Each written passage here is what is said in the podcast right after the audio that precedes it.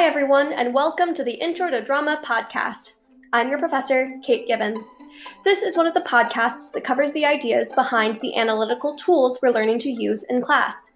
You'll have done some reading about these ideas already, and this podcast will hopefully clarify those ideas further. Make sure you're paying close attention because when we come together in our Zoom call on Tuesday, we'll be using these ideas as a group. The topic of today's podcast comes from David Ball's Backwards and Forwards. We'll be going over chapters 4 and 5 today. Chapter 4 offers some insight into the ways plays start, and chapter 5 talks about the way plays keep going. These concepts are what you'll use to answer the questions 2, 3, 4, and 5 in your Hamlet script analysis assignment. Feel free to review this podcast whenever you need a refresher on this technique. Let's get started.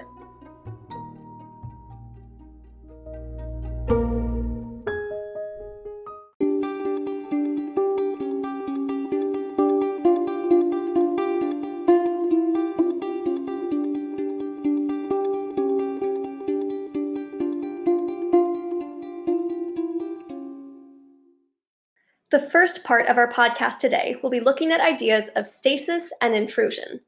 These ideas encompass the energy that starts a narrative, for our intents and purposes, the energy that starts the narrative in a play or musical. If we go to the dictionary, stasis is defined as a period or state of inactivity or equilibrium. It's when the world of the play feels mostly stable. Whenever I think of stasis, I think about the opening of the Lord of the Rings films especially the extended edition, where they just pack in so much extra footage. When the first film starts, The Fellowship of the Ring, right, we're just introduced to the Shire where the hobbits live.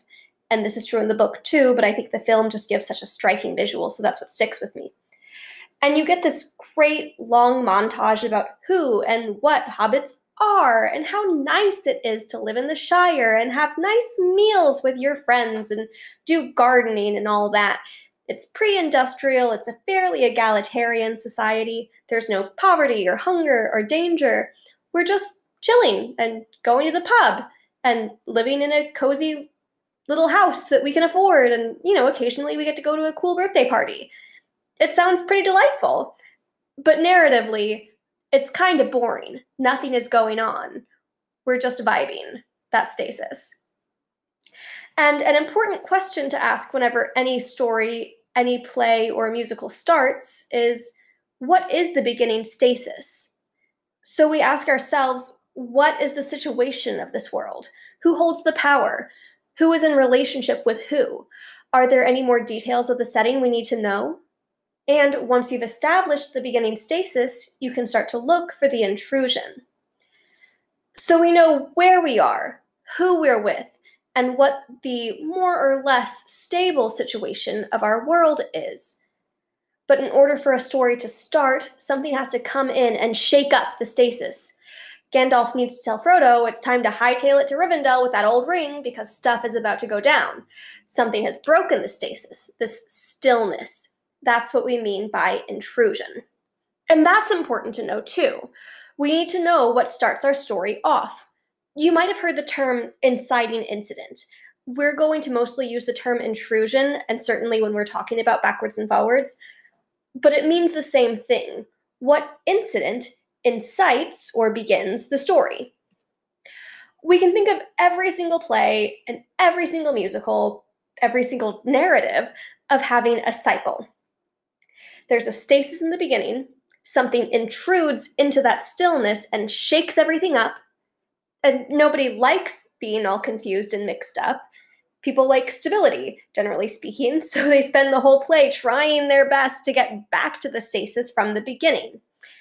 If we're going to keep setting with Lord of the Rings, it's super, super uncomfortable to be traveling on foot for nearly 2,000 miles, bearing full responsibility for the symbol of ultimate doom beset by evil on all sides. That is extremely unpleasant for you it's a good story, but it's extremely unpleasant for the characters who are living it. So it's a state that's constantly shifting and changing as well, right? It is not stable. And the characters are constantly trying to get out of that instability. And eventually, by the end of the play, the characters do get themselves into another stasis of some kind. And that ending stasis might look entirely different from the beginning stasis. Maybe Frodo is leaving the Shire forever instead of living there happily with his friends.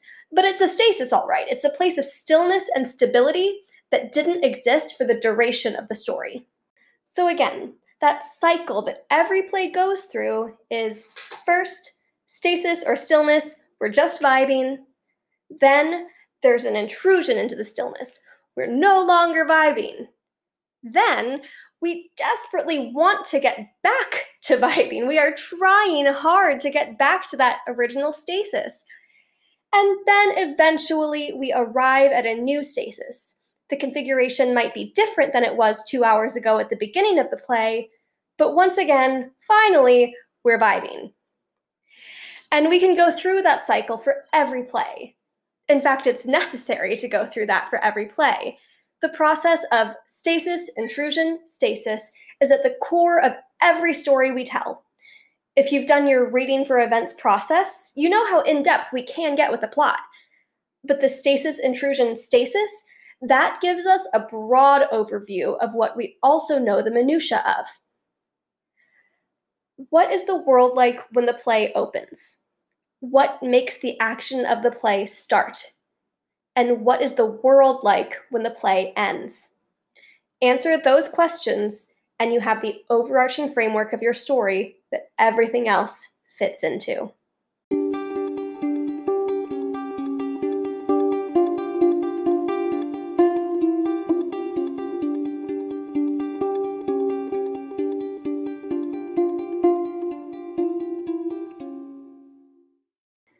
In this podcast, we're also going to be discussing the concepts of conflict and obstacle.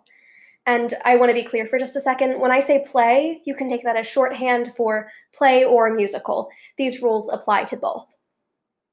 So, conflict is a word that shows up with many different meanings when we're talking about theater. David Ball writes about a conflict that underpins all dramatic narrative art, all plays essentially. And that is the conflict between the actor's self and the character they represent. By existing as yourself and presenting a character, a conflict is present that underpins the entirety of the action. Another element of conflict that exists under all dramatic narrative art, so again, in all plays, is this idea that people speak because they are in conflict. I need to feel certain that you understand the material we're covering, and so I need to speak in order to share it with you. Maybe you need to tell your roommate or your parent that you're stepping out for a moment so they don't worry when you're gone for a little while. Maybe you need that person you've got a crush on to know that you like them. Or maybe you need to distract the person you've got a crush on from realizing how big your feelings are, so you change the subject really fast. All of these obstacles are navigated by speaking. Dramatic language is itself a microcosm of conflict. A character needs something and they speak to get it. So, as you may have already started to perceive, these ideas of conflict and obstacle, when we're analyzing plays like this at least, they get all wrapped up together. Because plays are predicated on action. Very rarely do we sit and meditate on concepts in plays, like it's easier to do in a novel or in a poem. There are action packed novels and poems, and there are plays that are more conceptual. But speaking very broadly, we care about what happens in the short span of a play more than we do in another narrative art form, like a novel. So, in the play, we have a character, our protagonist, our main person who we're following, and they want something but something else stops them. And the wanting of something and the thing that is stopping someone from getting it, that is what we look at to understand narrative conflict. It's worth quoting our textbook again here. Ball writes, a play's conflict is between what someone wants and what hinders the want, the obstacle. I've actually got a pretty good sentence to help you understand the base conflict of a play. Definitely write down the sentence if you're taking notes as you're following along. I'll put this in the discussion board post as well. And of course, we'll cover this, or we'll be using this, I should say, in class. And the sentence is this the main character, so fill in their name, wants blank, but blank. So blank. This is another part of the foundation of any script you're putting up. Think of the ideas of stasis and intrusion as the beams going one way and the obstacle and conflict are beams going the other way. You need to understand both to make the strongest structure. When we're talking about the actual process of script analysis, we also look to establish the type of main conflict that is happening in our story. You may have heard of four major types of conflict in your English classes before man versus, etc. David Ball just phrases them slightly differently. So, conflict shows up as one of four major types me against myself, me against other individuals, me against society, me against God, or fate, or the universe, or the gods, etc. So, we can go back to our sentence we used. Say I'm the main character. I want to get my work done for class tomorrow. But, blank. Whatever we fill in the blank, having taken it from the script, what we found in the script, starts to give us a clue as to what the conflict is. Maybe I want to get my work done for class tomorrow. But the idea of procrastinating is extremely appealing. That's me against myself. I'm providing the goal and the obstacle. Or maybe I want to get my work done for class tomorrow, but the person next to me who is in my responsible, you know, pandemic bubble won't stop talking to me. That's me against other individuals. I have the goal, but another individual is in my way, providing the obstacle. Or maybe I want to get my work done for class tomorrow, but I feel myself called to the civic duty of protesting against injustice, which doesn't leave much time for homework. This particular iteration of the script can be considered me against society. I have a goal, but society is compelling me to show up away from my goal. Or lastly, I want to get my work done for class tomorrow, but as yet unbeknownst to me, I am fated by the universe to start a logistically complicated quest in about mm, 20 minutes. In this case, the conflict is me against fate or the universe. The obstacle to my goal is far, far beyond my control. Something very exciting about this process of defining the conflict within a script is it actually allows for a fairly wide variety of interpretations. We can all read Hamlet, and our understanding of the action beats within Hamlet should more or less line up. There comes a point when we need to agree with what's on the page, right? But figuring out the conflict open things up a lot more to interpretation. Does Hamlet need to just overcome his own foibles? Does he need to overcome a corrupt society? Does he just need to kick the snot out of Claudius? I can see reasonable arguments for all of them. Scripts do often tend to lend themselves to predominantly one or two major kinds of conflict. But in some scripts, this can definitely be a part that I find allows for just a little more ambiguity for analysis.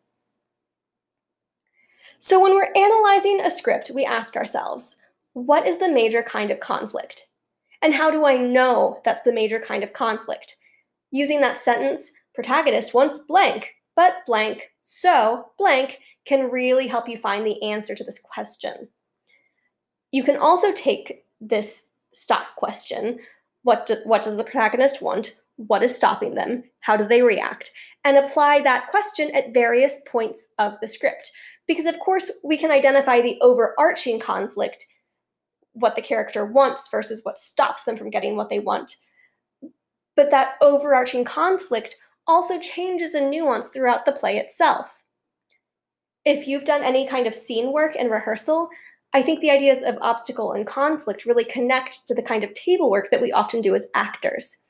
The work where you figure out what do I want in this scene? What are my tactics? What blocks my tactics, right? Considering the obstacle and conflict within a script is a way of extrapolating that microcosm of scene work and taking it out to the macro level and identifying it for the whole script itself.